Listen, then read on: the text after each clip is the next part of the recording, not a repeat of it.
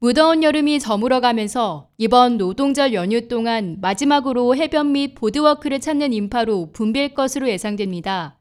뉴욕시와 뉴욕주, 롱아일랜드, 코네티컷, 저지쇼어 해안가 등지에서는 이번 연휴를 대비해 분주한 모습입니다.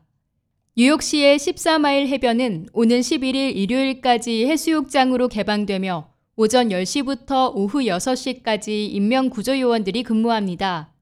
또 뉴욕시 중대형 야외 수영장도 11일 일요일까지 운영되는 한편 소규모 야외 수영장은 오는 월요일 문을 닫는다고 밝혔습니다. 올 여름 인플레이션과 높은 가격으로 장기간 숙박을 예약하는 사람들은 줄어들었으나 코비드-19 팬데믹 이후 가장 많은 수가 해안가를 찾은 것으로 나타났습니다.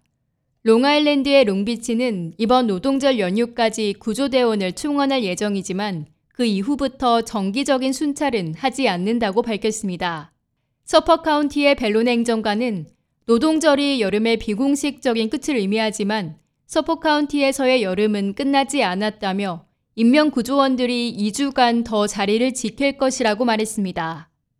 알프레드 스미스, 존스비치, 로버트 모세스, 히더 힐스, 성큰 메도우 및 와일드우드 등에서는 인명구조원이 9월 18일까지 안전을 지킵니다.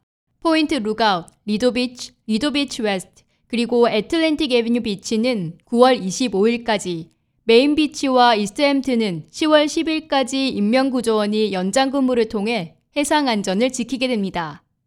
K-Radio 김유리입니다.